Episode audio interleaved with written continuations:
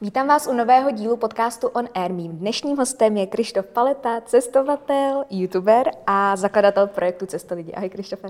Ahoj, děkuji za pozvání. Kým se cítíš teď vlastně být? Protože já, když jsem si psala o cestovatel, youtuber a tak dále, tak jsem si říkala, no jo, ale ono už je spousta věcí jinak. Jak bys, jak bys ty vlastně sám sebe teď popsal? Právě proto jsem změnil svoje jméno na všech sociálních sítích na Krištofa Paletu, protože teď jsem Krištof Paleta. Prostě seš to ty.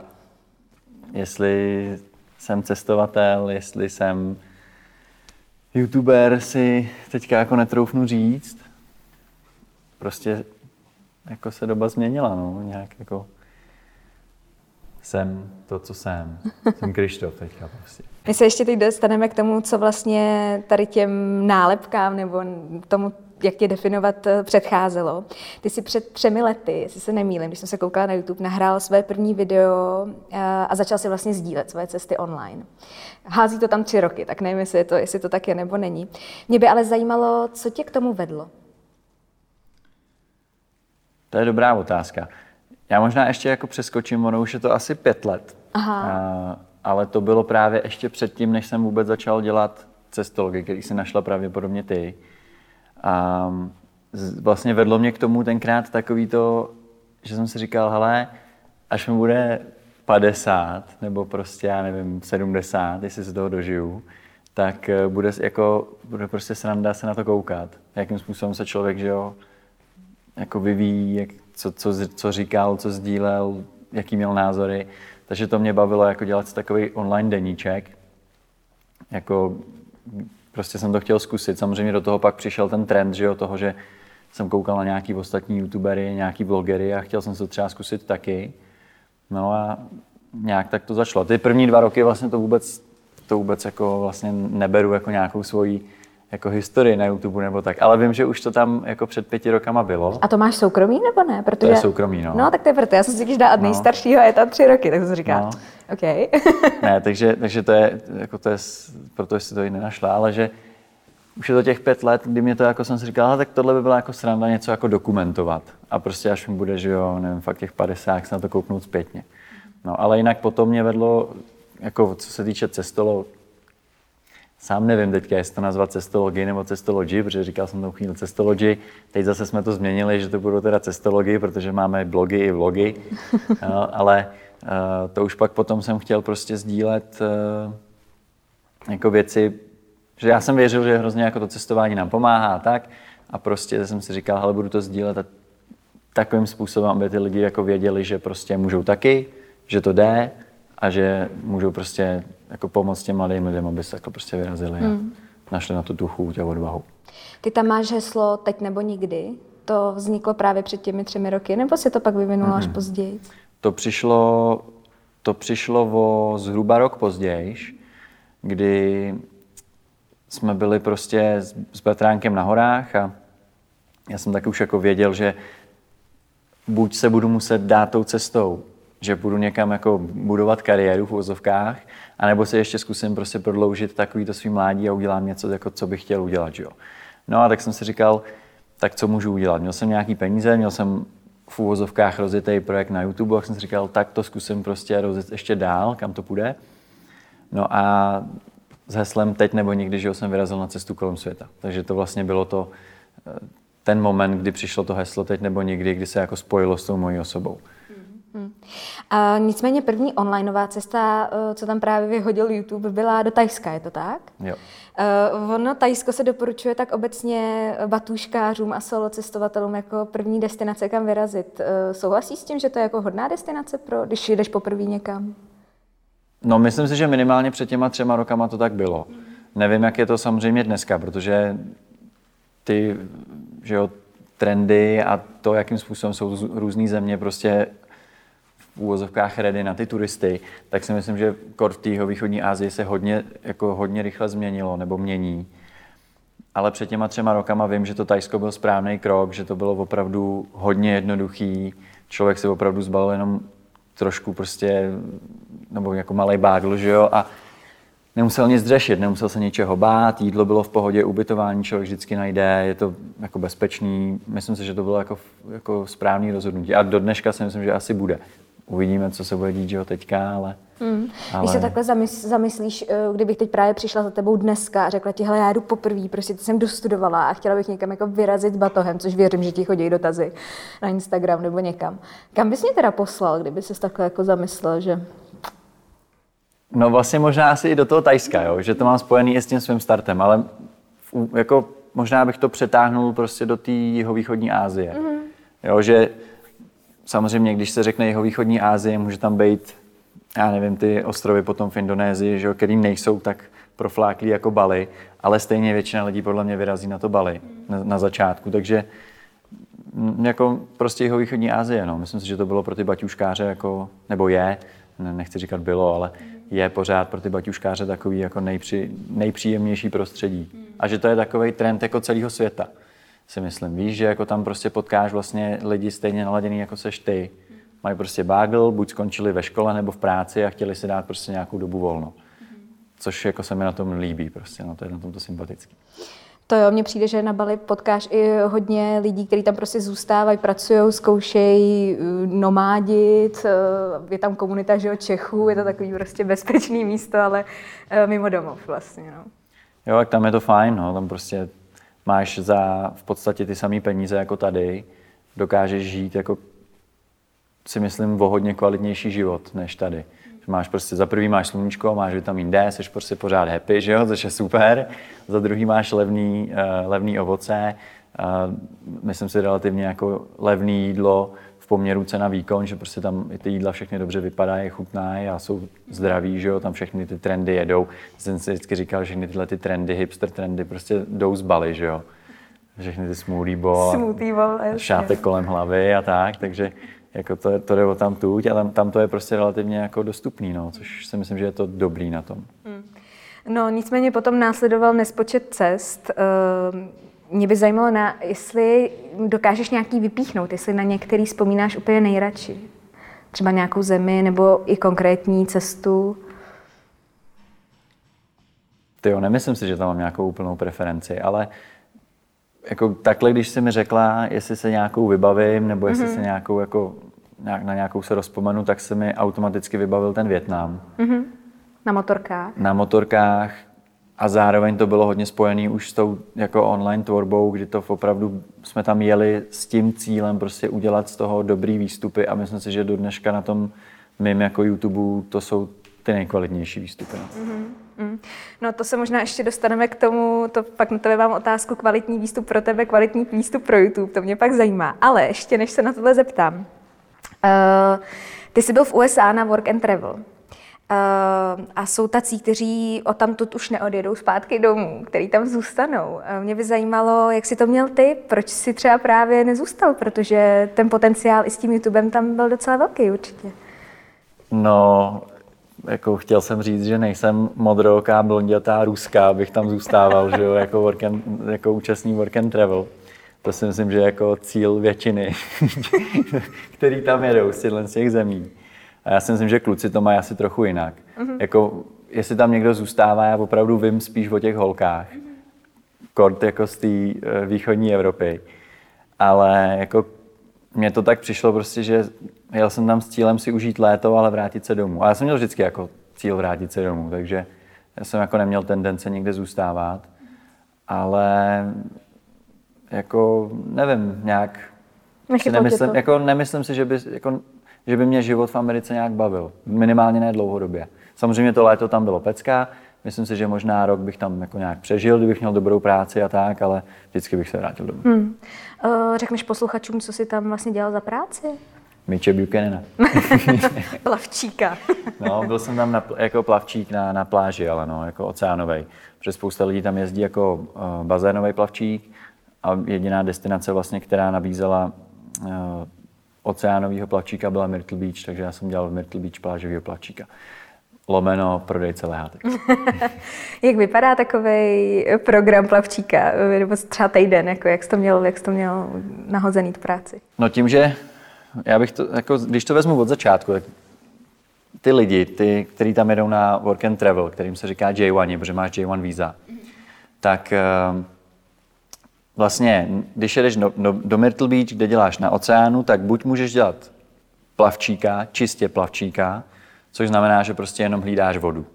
A nebo můžeš uh, se ještě k tomu starat vlastně o lehátka, kterých je tam prostě, že jo, celý pás na té pláži a ty to jako vlastně prodáváš přes den těm lidem, kteří tam jsou, máš z toho provize, zároveň prostě jsou tam lidi, kteří tam přijdou třeba na týden a ještě z toho máš dýška. Což eh, je ta varianta jako lepší, co se týče ekonomické stránky. To jsem dělal já a ten den prostě vypadá tak, že přijdeš ráno třeba kolem sedmí na pláž, každý den a prostě musíš vykopat ten svůj, jako, ten svůj pás těch lehátek a dešníků. Záleží na tom, jak je kdo šikovnej, jak umíš anglicky, jak rychle to uděláš, jak dobře plaveš a tak. Jako, na základě toho ti vlastně přidělají v úvozovkách dobrý stand, což se jako pak odvíjí prostě na těch penězích nebo odrazí na těch penězích. No ale ten den prostě vypadá tak, že ráno každý den v 6 jsme vstávali, jeli jsme jako do takzvaného warehouseu, kde jsme si vzali prostě nějaké potřebné jako věci, jeli jsme na pláž, nastavili jsme si vlastně celý ten, celý ten setup a myslím, že teďka, nevím, už to nepamatuju, jestli v 8, v 8 vlastně začíná ta tvoje povinnost mít tu vodu na starosti. Takže do té doby musíš mít nachystaný ty lehátka, aby pak přes ten den už se s tím neměla tolik práce, no a pak hlídáš vodu. Pak prostě, uh, my jsme vždycky říkali, uh, saving lives and breaking hearts. Takže uh, jsme jako zachraňovali životy a lámali srdce. Srdíčka. Ale jak vlastně to, uh, vlajka musíš vyvěsit, ne? Jaký je stav vody, tak to, to máte nějakou, najdete jo, online, mrkněte, mrkněte, co je to, nebo, ne, nebo si tak jako právě... jako čekuješ vlny a říkáš si, hm, to je na žlutou, na červenou. No, uh, takhle.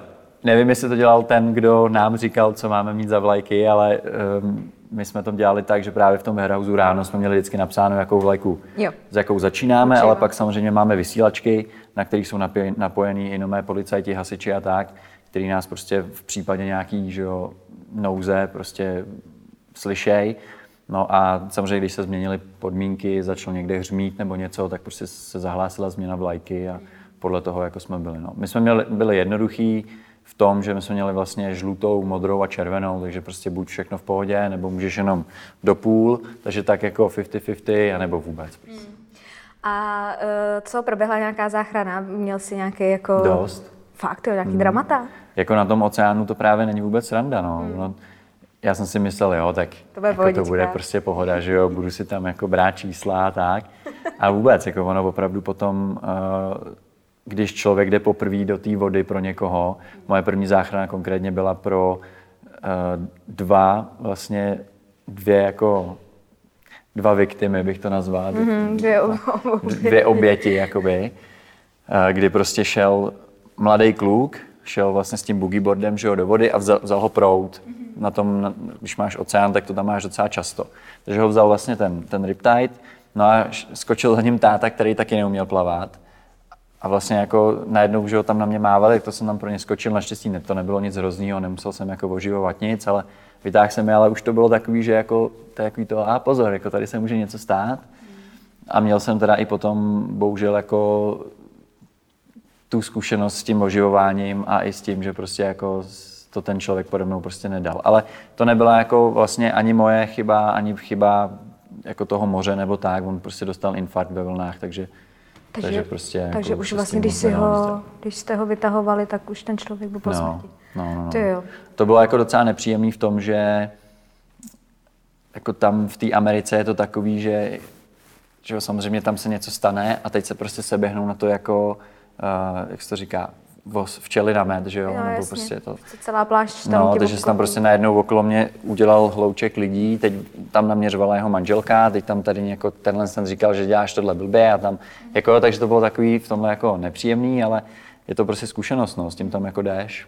Co tomu předchází, než se vlastně dostaneš takhle opravdu do terénu? Co se všechno musel naučit, ale to trvalo? Jako tady ty no, živování, tak... testy toho, jak jsi zdatný plavecky a tak. jo. No tak vlastně úplný začátek je to, že musíš si udělat uh, vlastně licenci na, jako Červeného kříže. Takže tady v Praze s agenturou, že, ze kterou jsem jel přes, eh, nebo jako ze kterou jsem jel do Ameriky, tak eh, s těma jsme měli vlastně celou, to bylo na tři dny, jsme měli vlastně školení, nejdřív na suchu, pak, pak i jako v bazénu, prostě na vodě jsme se učili různé techniky a tu první pomoc, že jo, a tak dále, a tak dále. No a potom, když jsme přijeli do Ameriky, tak eh, my jsme ještě, nevím, jestli to měli bazénový, to já nevím, ale my jsme ještě měli vlastně před místníma policajtama, jsme prostě museli zaplavat určitý limit, 500 eh, metrů prostě, no. My jsme to měli nějakých 10 minut, což není jako pro člověka, který umí plavat, já jsem měl to štěstí, že jsem odmala plaval, a, takže jako pro mě to nebyl problém, ale pro člověka, který jakž tak zvládne plavat, tak když prostě půl roku předtím trénuje, tak se to jako naučí. No. Hmm. Uh, je podle tebe takový ten výstup z toho, když jdeš na work and travel, že spojíš vlastně to, že se naučíš jazyk, vyděláš si nějaký peníze a ty pak utratíš za to cestování? Je to taková klasika nebo? Určitě je klasika, že si vyděláš peníze a ty tam potom procestuješ.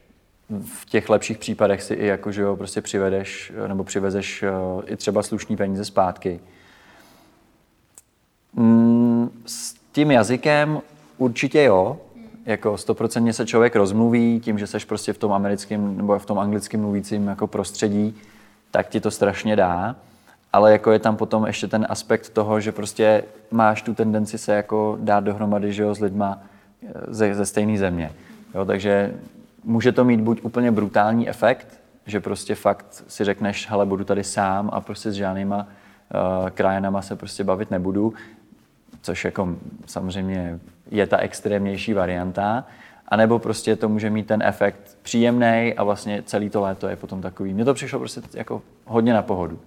A vlastně celkově takový jako první odcestování od té od té mámy, kdy jako jsem se poprvé zbalil a musel jsem se sám prát, vařit, nakupovat, já nevím co, tak eh, je to příjemná varianta, protože to máš jako v úvozovkách jako hotový. Máš to tady takhle naservírovaný a můžeš tam jet.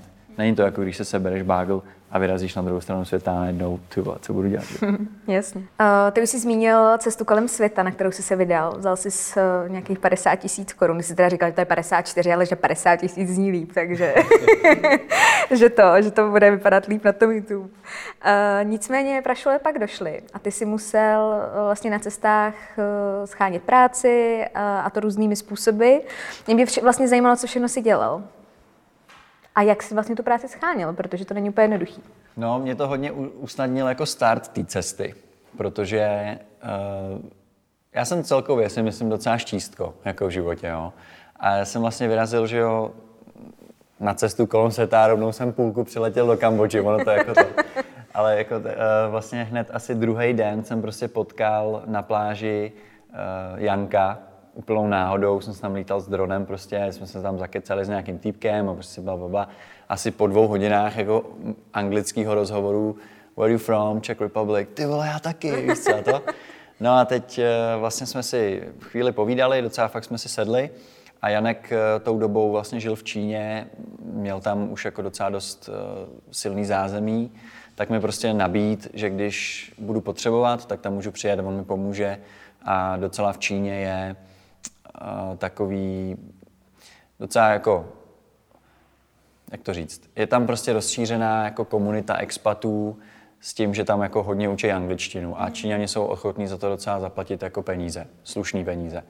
Takže v momentě, kdy mě do, začne docházet, já jsem věděl, že jako vyrazím na cestu a že ty prachy prostě dojdou. Jako já jsem i se v uvozovkách jako chtěl dostat do té situace, kdy budu muset, protože jako když mám na sebe upletený byč, tak prostě funguju líp. No a, a takže vlastně, když začaly docházet peníze, tak už jsem jako, to bylo přesně z té dovči, že jo, Sri Lanka, Kambodža, Kuala Lumpur, Bali, Singapur, tak už jsem to jako vohnul do té Číny, kdy uh, jsem si tam teda během opravdu pár dní tu práci našel. No jenom, že potom během dalších pár dní jsem jako zjistil, že nejsem vlastně schopný si tam prodloužit víza. Protože já jsem tam byl nazvací dopis, byl jsem tam na jako na turistický víza. Nevím, jestli to můžu úplně říkat, ono to nebylo úplně legální. Mm. Ale prostě jako, hele, práce na černo, je to součást děje ekonomiky to. a prostě děje se to. Takže, takže se, to, se to prostě stalo. Bohužel pro mě uh, nešlo prodloužit výzum, takže já jsem musel potom jít ještě jiným směrem. Takže kromě učit, učení angličtiny a jsem v té Číně už věděl, že jako ale budu potřebovat prostě další zdroje nějaký jako příjmu, tak v tu dobu jsem vlastně poprvé udělal nějaký merch, uh, jako na teď nebo nikdy, což byla další jako uh, další cesta. No a do toho, kdy jsem si jako v uvozovkách trochu jako stěžoval na Instagramu, protože jsem z toho byl fakt hotový. Já jsem si říkal, ty, já to tady budu muset vzdát. Mm. Protože jsem vlastně nevěděl, jako, jak půjdu dál, že jo, nepůjdu. Tak jsem si jako říkal, no tak hele, já jsem prostě asi nahranej. Nějak jsem to jako sdílel na tom Instagramu a napsal mi tam týpek a píše, hele, jsem na Zélandu, doraž, zarobíš. zarobíš. no, tak, uh, tak jsem vyrazil na Zéland z té Číny. Uh, to jsem jako tak nějak poplatil z toho, co jsem si tam asi udělal. Jsem zaplatil letenku, No a taky, že jo, byl jsem tam na, vlastně na ty víza na turistický, ale ty, když přijedeš na Zéland na turistický víza, tak můžeš jako zažádat o SSE vízum, což je vlastně jako, já nevím, jak je ta zkratka úplně, ale jedná se vlastně o sezónní mm-hmm. jako práci, nebo umožní ti to nějakým způsobem sezónně pracovat. No a tím, že tam kluci byli a nabídli mi tuhle tu pomocnou ruku, tak opravdu mě nenechali ve štychu a prostě sbíral jsem tam kivy a potom jsme tam prostříhávali prostě ty keře a, a chvilku jsem tam pobyl, no a pak jsem zase odletěl jinam, no. Mm. Nebo zpátky na Bali. No a tam jako jsem, měl jsem něco prostě, nějaký menší obnos, a, ale už jsem jako začínal cítit, že jsem byl takový přecestovaný. Mm. Už jsem byl takový jako, no, každý měsíc furt někde a to. Tak jsem si říkal, no tak zkusím, že jo, se na chvíli jako usadit tady. Tak jsem tam byl nějaký dva nebo tři měsíce potom celkem. No a tenkrát jako pro mě prostě nejsnažší nebo nejmenší cesta, takhle, nej, raz, dva, tři, cesta nejmenšího odporu eh, pro mě potom byla ten vlastní že jo, produkt, protože prostě když sama to víš, když prostě funguješ online, tak buď můžeš jít cestou eh, všech možných jako reklam a tak, což mě nikdy moc nelákalo. A tak jsem si říkal, hele, tak udělám si jako něco svýho, protože mám, je to přece jenom v mý režii a nemusím se, jako, no prostě je to v mý režii. A tak jsem tenkrát udělal náramky s tím, že ještě jako vlastně část z nich šla pro kluky z Adapted, který jsou vlastně handicapovaní sportovci a mně se strašně líbilo, že oni i přesto, že mají nějaký handicap, tak než aby se na to vymlouvali, tak spíš jako jdou, jdou do toho naplno a snaží se jako, jako inspirovat vlastně ostatní. No a tak uh, vznikly ty náramky a, a to jako to bylo prostě to, co mi jako pomohlo nejvíc potom. No. Mm. To se fakt rychle vyprodalo, viď? To frčelo. To se vyprodalo jako opravdu během pár hodin a těch kusů nebylo málo, takže mě to potom vlastně jako vytrhlo ten, ten spaty. No. Hmm. Uh, nicméně během cesty zažíváš nespočet uh, situací, určitě je tam spousta zážitků, ono se těžce i jako vzpomíná, nových přátel. Mě by nicméně zajímalo, co všechno ti vlastně cestování přineslo a přináší. Pokud se budeme bavit teda i pak o současné situaci, tak teď toho není moc, ale... No tak když právě řeknu to k té současné situaci, jak si myslím, že mi to nejvíc přineslo ten klid na té duši, že jsem si to odcestoval a jakoby zažil jsem si takový to, co jsem vždycky chtěl zažít. Mm-hmm. A že jako teďka, když, i kdybych měl teďka jít budovat kariéru někde v korporátu, i kdybych teďka uh, měl prostě si začít jako zařizovat rodinu a tak, tak uh, už nemám v hlavě takový to, co by bylo kdyby. Mm-hmm. A to je to, co jako mi to nejvíc dalo. A potom samozřejmě jako to, že člověk viděl spoustu věcí, spoustu toho zažil, různých národů, názorů, tak ti to asi prostě dá takový nějaký nadhled. No, a to jsou taky ty kliše, že jo, no, je to tak, Ale ono to tak prostě je, no, jako tak, tak proč to neříct, že jo. No. Návrat do České republiky. A ještě, promiň, že ti do toho skáču, díky tomu jsem si uvědomil, že doma je doma. To byl můj dotaz, vidíš to. To je totiž velmi častý, že prostě přijedeš a říkáš si, wow, to je to super, tohle je dobrý, tady se mi líbí. A uh, míň si stěžuje člověk. mm, mm. Jako opravdu všude dobře doma nejlíp, protože přesně i jak jsi říkala, ty přátelé, tak ano, jako ty potkáš spoustu lidí a máš takový ty kámoše, jako se kterými strávíš pár nocí někde v hostelu a vyrazíte na nějaký trip a tak, ale jako nejsou takový ty kámoši, za kterými půjdeš, když prostě ti poteče do bot. No. Když ti poteče do bot, tak stejně zavoláš domů. Víš, jakože že prostě jako někdo určitě třeba mohl jako poznat, že jo, celoživotní fakt jako nejlepší kámoše, ale já jsem to štěstí neměl a vlastně spíš jsem měl to štěstí, že prostě, že byli tady a byl jsem tak jako, věděl jsem, že tady je to správný. Jako no. Jasně. Um, teď nevím, jestli na Sri Lance nebo na Bali, to mi když tak opravíš. Jsi zkusil uh, pravidelně cvičit jogu a detox si zdal. Bylo to na Sri Lance? Bylo to i na Sri Lance, i na, I na Bali. Aha, tak proto jsem z toho byla zmatená, chvilku jsem hledala. Uh, nicméně, takovýhle scénář mi přijde častější spíš u žen, nebo u holek, víš, takový to, odjedu si, dám si prostě tři měsíce jogu, možná si udělám yoga kurz u toho, u toho detox. Uh, jak jsi se k tomu dostal? A co ti to vlastně přineslo? Protože vím, že ti to změnilo hodně pohled i jako na jídlo a To stoprocentně, no. Jako, já si myslím, že co se týče nějakého pohybu a zdravého životního stylu, tak to jsem měl už tak nějak odmala v sobě, protože jsem s tím jako vyrůstal docela. A I potom jsem měl jako výborného kamaráda, který právě s chodou okolností byl na té Sri Lance. On se tam staral o jeden rezort, takže já jsem mu tam potom pomáhal chvíli. A on tam cvičil jogu, takže jsem se s ním do toho nějak zapojil. Měl jsem ještě o to větší štěstí, jak jsem říkal, jsem štístko, ještě o to větší štěstí, že v tu dobu tam přijel vlastně jakoby jeho učitel, ještě se svým indickým učitelem. Mám, jako, on je prostě, uh, je to Čech, který mu je, já si teďka netroufnu říct úplně, mm-hmm. jestli mu je možná něco kolem 40. A on uh, už jogu dělá přes, myslím si, přes 20 let, šel tenkrát pěšky do Indie, opravdu jako to dělá hodně takovou tou jako poctivou cestou. Má dokonce indický, nebo ne to, nějaký to občanství, prostě nějaký ty jejich jako kultury. Aha. To teďka nechci říct blbě, Jasně, prostě jak to oni v té mají. A s ním jsem tam vlastně měl tu čest jako si to zkusit. A opravdu jsem cítil obrovský jako za prvý posuny i v té flexibilitě a v nějaký té jako uh, vyváženosti toho těla, ale zároveň mi hrozně dal takový ten jako pohled na tu jogu, tak jako jak má být, z těch všech možných směrů a nejenom z takový té jako gymnastické sféry, víš, což bylo super. A samozřejmě s jogou, že jo, souvisí i právě strava, takže tam jsme udělali nějakou tu jejich očistu, šánka prakšalána, nebo jak se to jmenuje, což je taková jako docela extrémní forma nějaký očisty střeva a všeho možného. No a potom jsem odjel na Bali a tam jsem zase potkal, tam mi na Insta, jako všechno to bylo jak nějak přes ty sociální sítě, prostě tak nějak plynulo. A tam jsem potkal Michala s Julkou z projektu Bravo Life, který vlastně uh, tam dělají šťávový detoxy. A já sám jako věřím tomu, že detox, půsty a tak jsou prostě fajn, že to jako tomu tělu něco dává. No a tak jsem si to s nima zkusil. Potom zase jako později, teda to nebylo hned v tom dubnu, kdy jsem tam byl, ale pak když jsem se vrátil z toho Zélandu.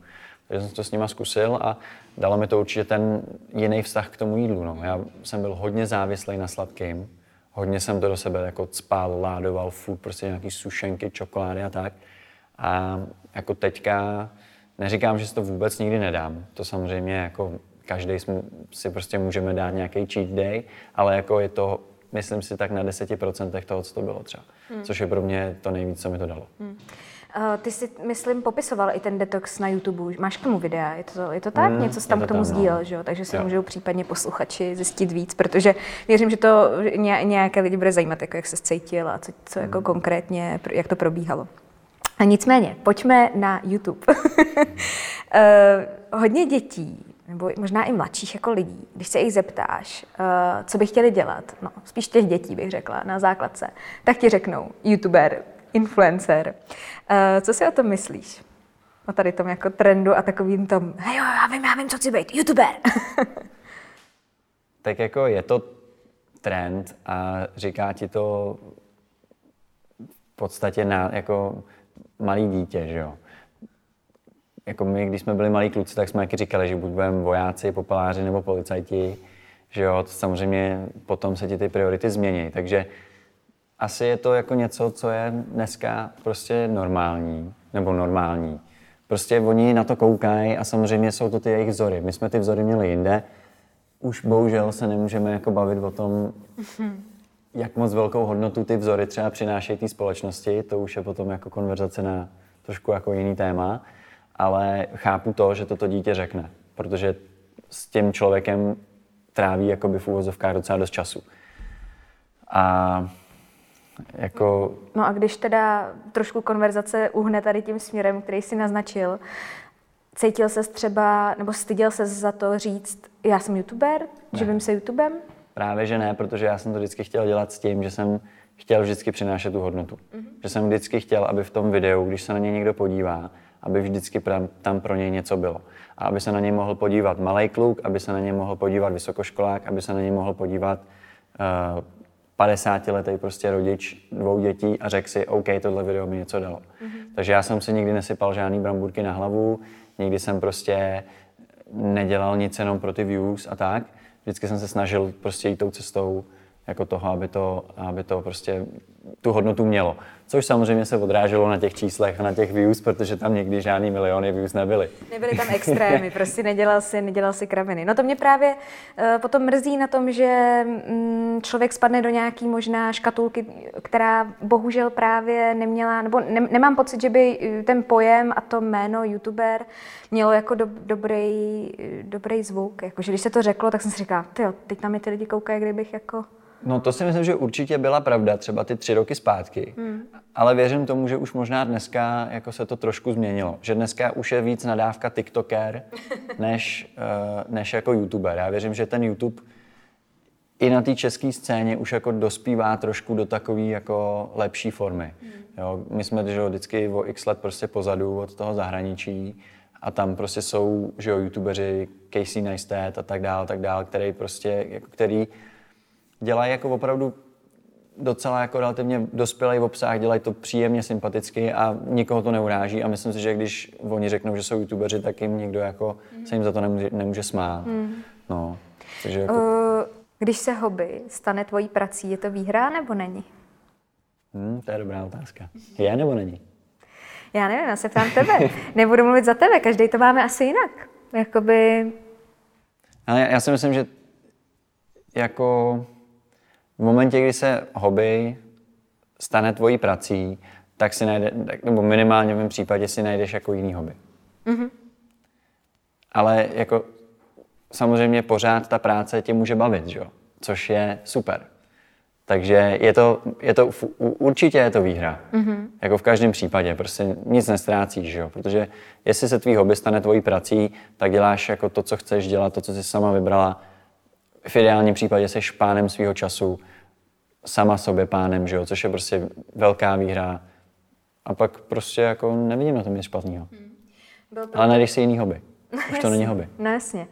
A byl pro tebe, bylo pro tebe právě cestování a uh, YouTube nejdřív to hobby a pak právě to přešlo do té práce? Vnímáš to takhle, že to byl ten postup, nebo se, jak, jak se to vlastně vyvíjelo u tebe? No, já sám nevím, jako no asi nevím, jako to je pro mě asi těžká otázka, protože samozřejmě pro mě to byla v úvozovkách práce, ale zase to nebyla žádná kariéra. A jako jsem, jsem rád za to, co jsem nějakým způsobem jako udělal, co tam je, co tam visí, ale vím, že jako chci jít jako jiným třeba i směrem.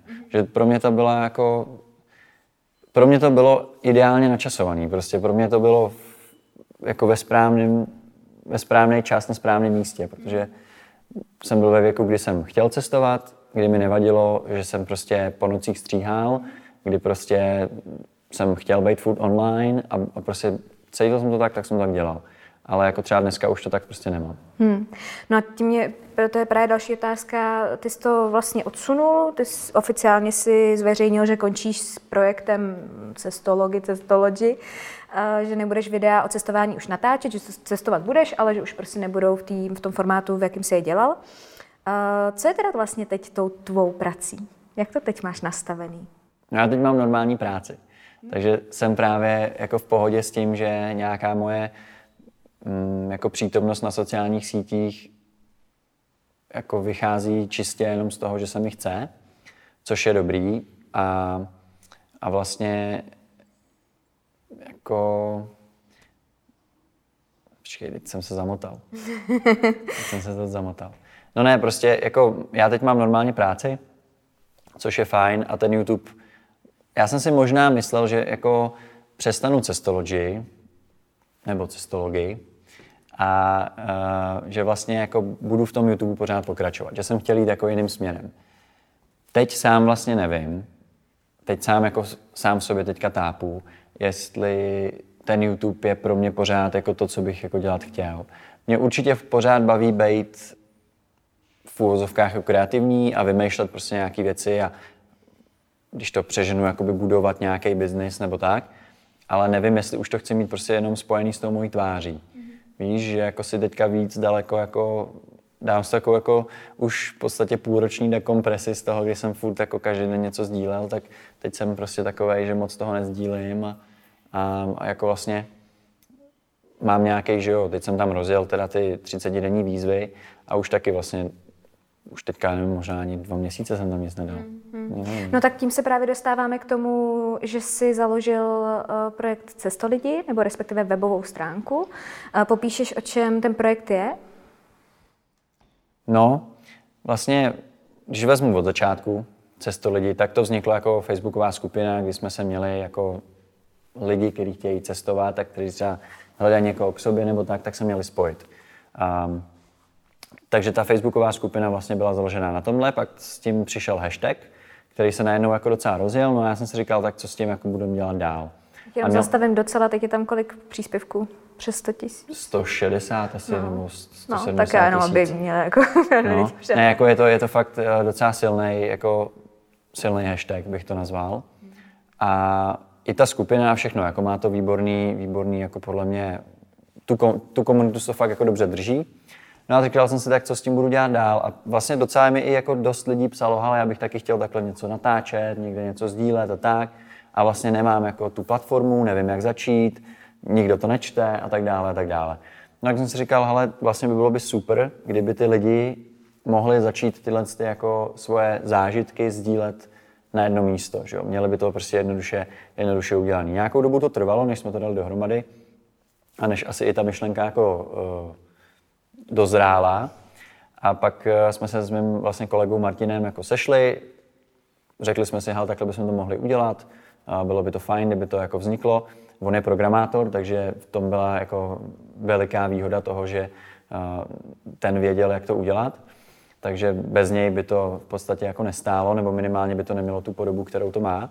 No tak jsme vlastně dali dohromady pro lidi tu platformu, na který můžou sdílet svoje zážitky. Velmi jednoduše, a tím, že i já mám nějakou už tu historii v tom cestování a znám i třeba nějaký ty firmy a tak, tak jsme do toho dokázali dostat i ty partnery, takže ty lidi teďka, když budou psát články, tak za ty svoje, jako za ty svoje články uh, můžou dostat různé odměny uh, od těch našich sponzorů nebo našich partnerů, ne sponzorů, ale partnerů.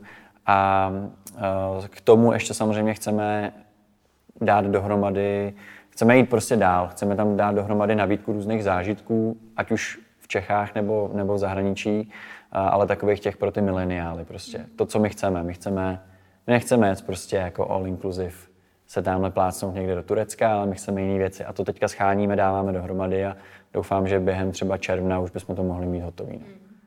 To si hezky mi nahrál. Chceme jiné věci, mileniálové.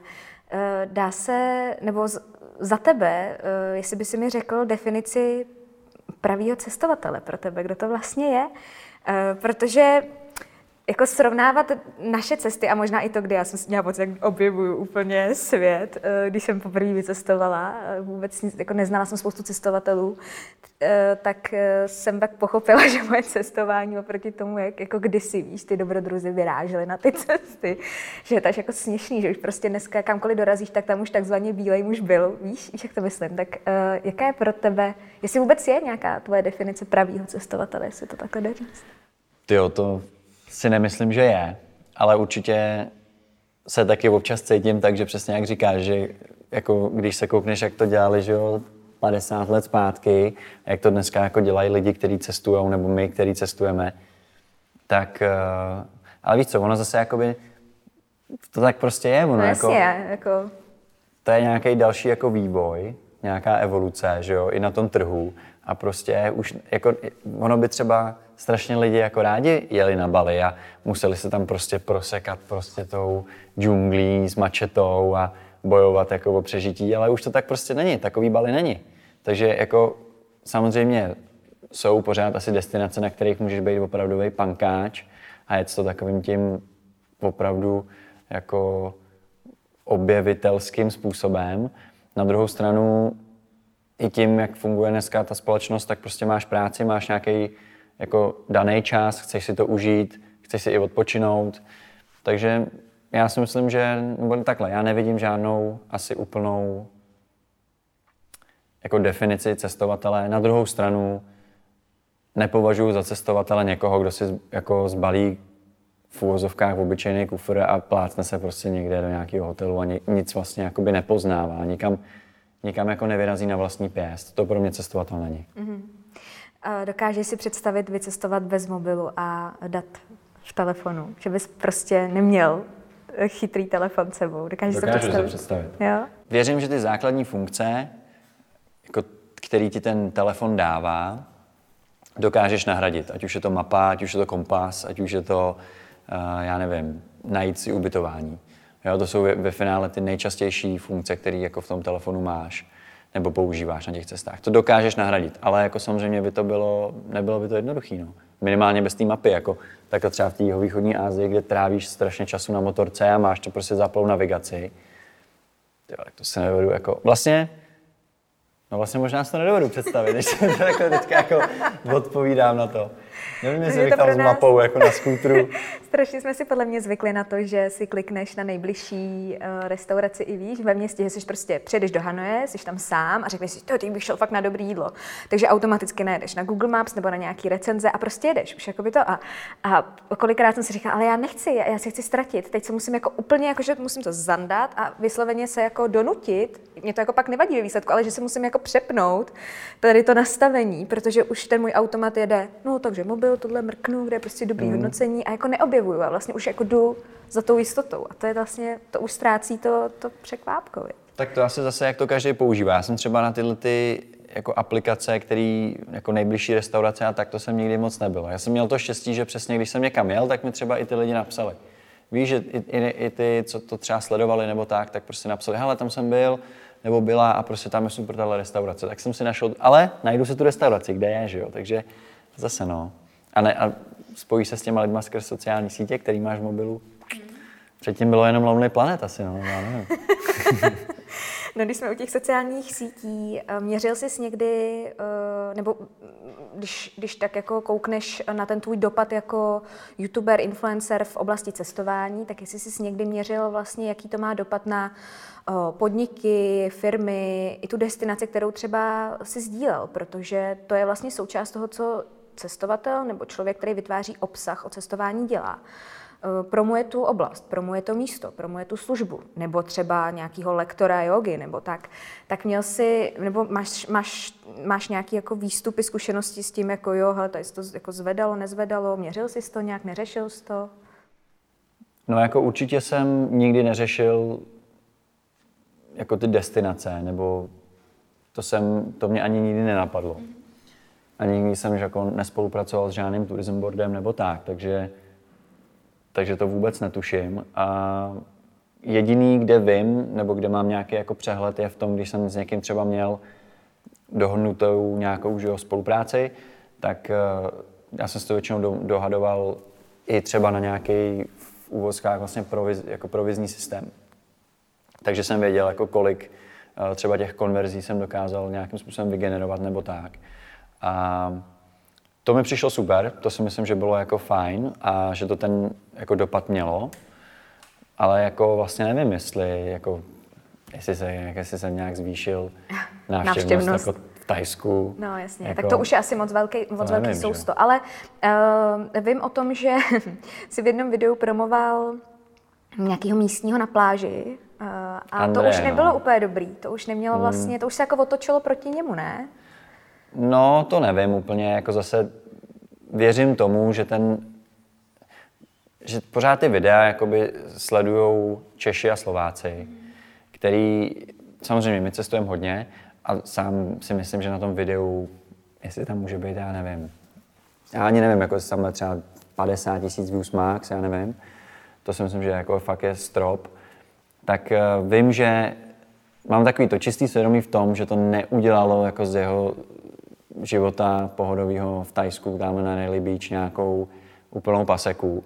Ale věřím, že jako influencer, který nebo youtuber, který má třeba miliony subscribers a udělal by tohle, tak uh, mu asi opravdu jako nepomůže. A vím, že jsem sám s tím měl takovej, chvilku mě to jako vlastně trklo a zarazilo, kdy jednu dobu prostě asi když se rozběhla zase sezóna v Tajsku, tak mi přišlo během jednoho týdne třeba pět fotek s tím člověkem. Což není moc, ale na druhou stranu si ještě pak řekneš, dobrý, x lidí ti ani nenapíše, x lidí vlastně ani neví, kdo jsem, kouknou na video, ale neví, neznají mě.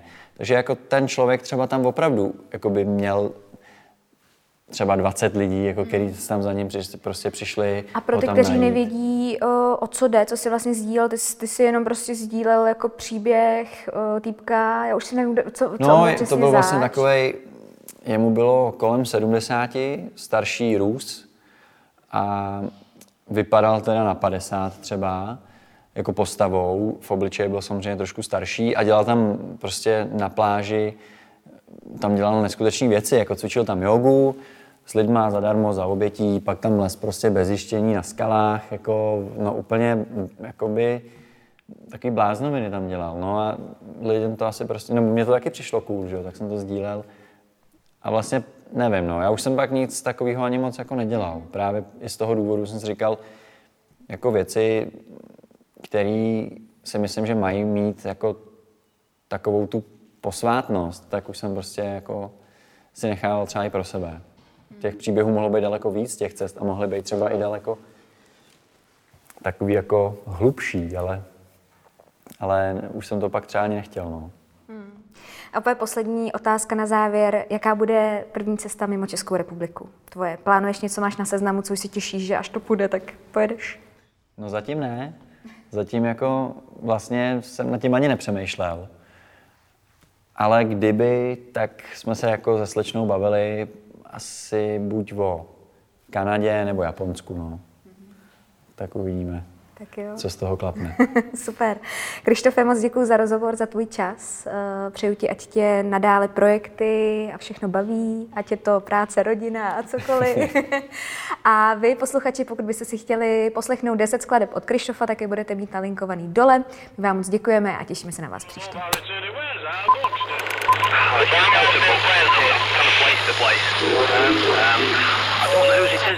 um,